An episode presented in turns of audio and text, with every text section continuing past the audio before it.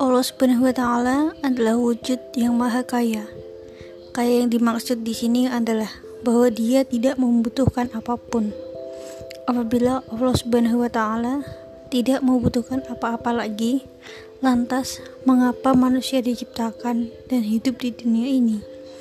Apa tujuan dari penciptaan tersebut?